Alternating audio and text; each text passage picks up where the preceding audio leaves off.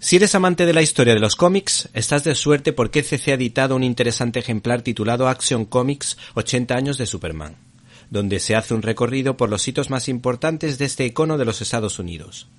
Como todos ustedes saben, el primer cómic, creado por Joel Shooter y Jerry Siegel, fue editado en 1938, llegando hace poco hace poquísimo tiempo al número 1000, gracias a que durante un tiempo el sello Action Comics editaba historias de Superman de modo semanal, superando por tanto a su paralela DC.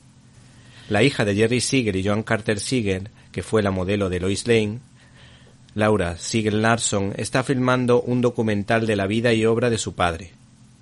Escribe en este especial sobre Superman, con lo que podremos conocer de primera mano detalles íntimos de este autor superventas o de estos autores superventas. Por otra parte, este libro recoge algunas de las historias más conocidas, significativas o las que intentan homenajear a este héroe mesiánico.